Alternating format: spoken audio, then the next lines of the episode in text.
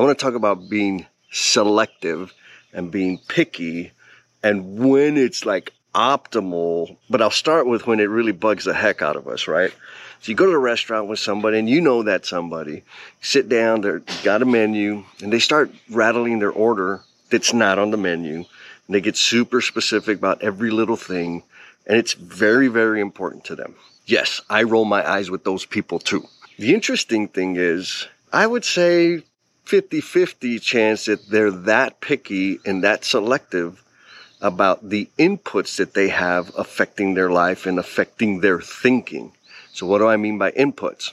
By inputs, I'm talking about the people they hang around with, the people they surround themselves with. Do they have positive energy? Do they have life-sucking negative energy? The places they go to, are they places for recharging or are they places of distraction? And the content they consume, is it just frivolous reality TV? Is it motivating, inspiring podcast? And so the question to you is, what's it going to take for you to get ultra picky about the inputs, about the things that affect your thinking? Be cool, and we'll talk at you next time.